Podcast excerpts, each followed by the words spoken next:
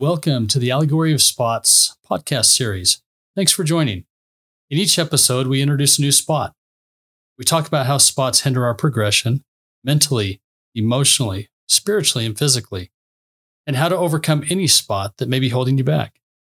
As you begin to move and apply the things you learn, you'll start to see weaknesses become strengths, and you'll begin to see and feel greater light come into your lives.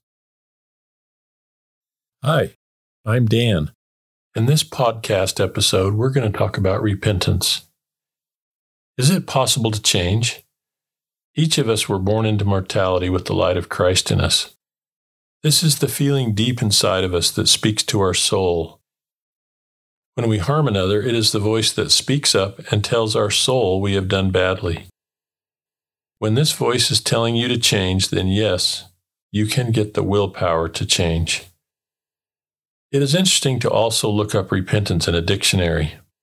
My dictionary, an older one from 1947, and the words it uses in the definition are to feel self-reproach, compunction, or contrition for past conduct, change one's mind with regard to past action in consequence of dissatisfaction with it or its results, or simply to feel sorry.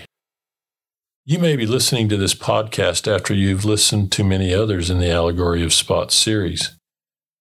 Maybe these podcasts have sparked a desire to make changes in your life. Repentance is a step that you will take to find your way back to God. Repentance is not only a principle of the gospel of Jesus Christ, but it is also a saving ordinance. Repentance is an act of faith in Jesus Christ, an acknowledgement of the power of His atonement. As we gratefully recognize His atonement and His power to cleanse us from spots or sin. Does repentance have to be done in a certain way? Yes. Scriptures talk about several essential elements. And as we've talked about the various spots to work on and get them out of your life, there is an acknowledgement of or a direction or change that you feel to change something in your life. So acknowledgement is a very important first step. In fact, when the word repentance is translated from Greek, the Greek meaning is a change of mind, a fresh view about God, about oneself, and about the world. So this important first step is to feel or want to change. Otherwise, how could you get a fresh view about yourself or about the world, and certainly a fresh view with God? Confession to God and others is a step that needs to be taken in the process. There are several scriptures to help us see this point. This one is from Proverbs 28, verse 13. He that covereth his sins shall not prosper, but whoso confesseth and forsaketh them shall have mercy. Essential to forgiveness is the willingness to disclose fully to our Heavenly Father all that we have done. We must kneel before Him in humble prayer, acknowledging our sins. We confess our shame and our guilt, and then plead for help. The help needed may be for the other step this scripture talks about, that of forsaking. From the dictionary, forsake means to quit or leave entirely or desert. This may mean that we must flee immediately from activities or behaviors that put us in a compromising situation, a situation where we are tempted to do the thing we have determined we want to change.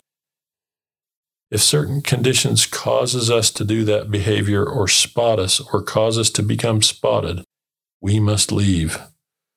We cannot linger in that situation or temptation and expect to overcome what we have determined to change. This quote from David O. McKay explains how to get stronger and stronger when working to quit the activity or behavior we want to change. Quote, your weakest point will be the point at which Satan tries to tempt you and will try to win you. And if you've made it weak before you have undertaken to serve the Lord, He will add to that weakness. Resist him and you will gain in strength. He will tempt you at another point. Resist him and he becomes weaker and you become stronger. until you can say, no matter what your surroundings may be, "Get thee behind me, Satan, for it is written, Thou shalt worship the Lord thy God, and only him shalt thou serve." Is repentance a painful process? Sometimes it can be. It may involve humbling ourselves and asking another's forgiveness. Sometimes our pride can get in the way in this process, making it painful for us. We must restore as far as possible all that's been damaged by our actions, whether that is someone's property or someone's good reputation. Willing restitution shows the Lord that we will do all we can to repent. One of the interesting things about repentance is that if we are asking for forgiveness from God, we must also forgive others. This may be painful or hard. Again, our pride may get in the way of forgiving others. It will be worth it. The prophet Isaiah talked about the reward that comes from repentance in chapter 1, verse 18. "Though your sins be as scarlet, they shall be as white as snow. Though they be red like crimson, they shall be as wool." End of quote. Through the atonement of Jesus Christ, our Father in heaven has provided the only way for us to be forgiven of our sins. Jesus Christ suffered the penalty for our sins, so we can be forgiven if we sincerely repent. As we repent and rely on His saving grace, we will be cleansed from sin. At the end of each episode, you'll hear us repeat the steps on how to remove your spots. It's simple. There are 4 steps in the process. Number 1, start by making a comprehensive list of all the things in your life that you need to get rid of, or repent of, or even be healed from. You'll know when your list is complete when you feel you've included all the items that come to mind. Number 2, take an inventory of what you're feeding your spirit, because what you feed your spirit is what feeds your flesh. Your body will follow your spirit. Number 3, now that you've identified the spots, let's get rid of them or cast them off. And here's how you do that. Present your list to God through prayer. Ask Him for help. Ask Him to remove your spots, to literally take them from you. Ask God to remove and offload all your burdens, your stresses, and your concerns. Stop trying to carry them alone. They weren't meant for you to carry. And number 4, once you've finished steps 1 through 3, it's time to start the process again.